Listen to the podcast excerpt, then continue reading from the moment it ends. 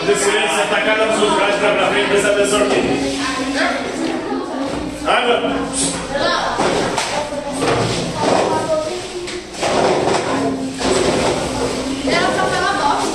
Sentados, cada um seu.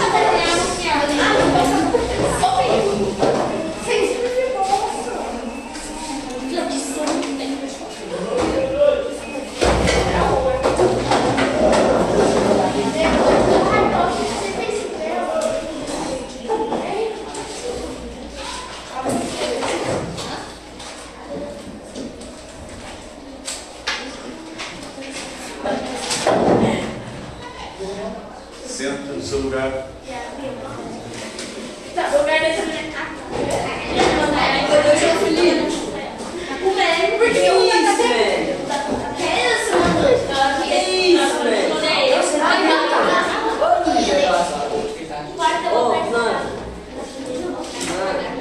Então, dando continuidade aos nossos estudos da cultura africana, neste mês que é o mês da consciência negra, nós vamos falar de mitologia dos povos africanos, hoje mais especificamente do mito do nascimento de Uraniano. Então, para funcionar a atividade, é necessário que vocês façam silêncio, prestem atenção, porque ao final da narração vocês terão que desenhar, beleza?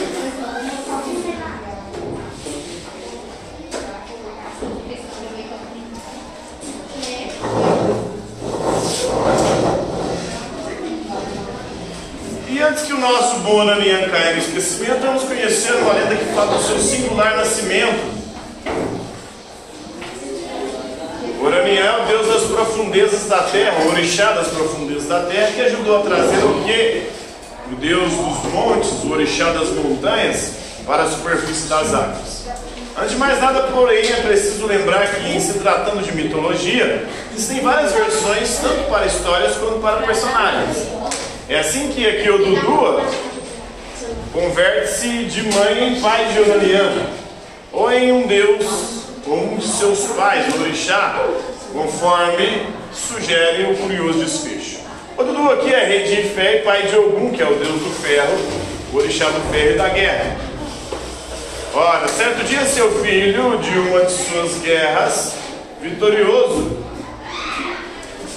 seu filho retornou de uma de suas guerras vitorioso com um belo botim. Veja, meu pai, disse o deus, todo sorriso. Trouxe 7 belas escravas. Conhecedor que era do gosto apurado do pai e também das suas amadas prerrogativas paternas, Ogum decidiu mostrá-las logo a ele. São todas suas, meu pai, disse Ogum, como bom e respeitoso filho que era. Como velho e desconfiado que era, Dudu entreviu logo o cachiche. São todas muito belas, mas ao que parece alguém aqui desaprendeu de contar. De fato, Ogum, temeroso de que o ser ponderasse da mais bela, esconder a 7ª para si. Como em tudo que faz, meu pai também conta melhor do que ninguém, disse Ogum submisso. Infelizmente, a 7ª jovem era tão feia que resolvi poupá-lo da sua visão. Oh, mas não tinha nenhuma formosura? Disse o Dudu, ajeitando a coroa. Garanto-lhe que qualquer dessas aqui lhe sobressai em tudo, disse Ogum, começando a mostrar as vantagens de todas em relação à misteriosa 7ª. Veja só a primeira, disse Ogum, apontando para tal. Em comparação com este rosto de lábios fartos e macios, a 7ª, coitada, quase descia sem lábios. Oh, que grande mal, disse o rei abismado. A mulher desbeiçada não tem graça nenhuma. Agora veja a segunda, em comparação com estes seios fartos, de bicos pretíssimos e rígidos. A 7ª, pobre, quase dizia um moleque, tão raso são os seus peitos. Oh, a pobrezinha toda despeitada.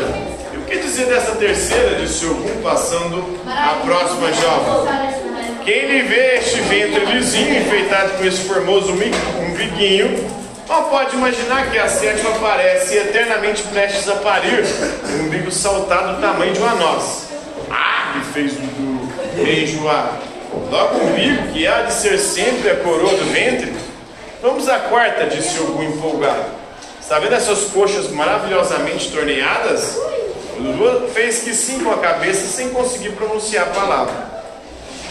Pois sabia que a 7ª tem as coxas tão abertas que se pode enxergar à distância toda a paisagem que está por detrás, pelos búzios de Ifaz, clamou o rei abarbalhado.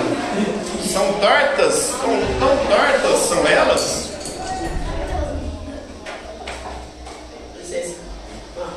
Tá comendo? Oi? Tá comendo? Não pode falar. É certo que o senhor pode? Ele não tem que falar, não? Oi? Ele não tem que falar, não? Não. Ah, falou, não tá falando. O que parece, meu pai, que carrega o tempo todo parado entre as coxas. A Dudu fez uma pausa antes de passar os olhos para a penúltima de uma das escravas. Desçamos agora até aos pezinhos mimosos dessa adorável humildade. Os olhos do rei obedeceram e foram prostrar-se até eles em muda adoração. Como 10 diamantes negros engastados em um colar, assim são os dedinhos dessa encantadora jovem, disse Ogum, tomando na palma nos pés da escrava. Mal ouso imaginar a sétima, disse o rei, subitamente alvoroçado.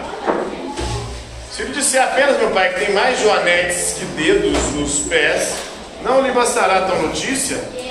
Pelo visto bastou, pois o rei quis passar logo para a última e sexta escrava. Chegamos enfim a essa última e verdadeira joia, disse o filho, fazendo a jovem girar de costa para melhor apreciação da melhor parte da sua anatomia. O Dudu arregalou tanto os olhos que ambos pareciam dois ovos prestes a serem postos pela galinha. Dois lobos perfeitos, não é? Disse Ogum, dando uns tapinhos nas nádegas da jovem para fazê-la vibrar com admirável firmeza. Pois pediu que nada as mantenha assim tão firmes, senão elas próprias. Não posso resistir a querer saber que tal é a sétima neste requisito, disse o velho temeroso. Melhor fora não saber, meu bom pai, disse Ogum pesaroso. Mas mesmo assim vou dizer-lhe, para que saiba a grande vantagem que traz em ficar com todas estas em troca daquela.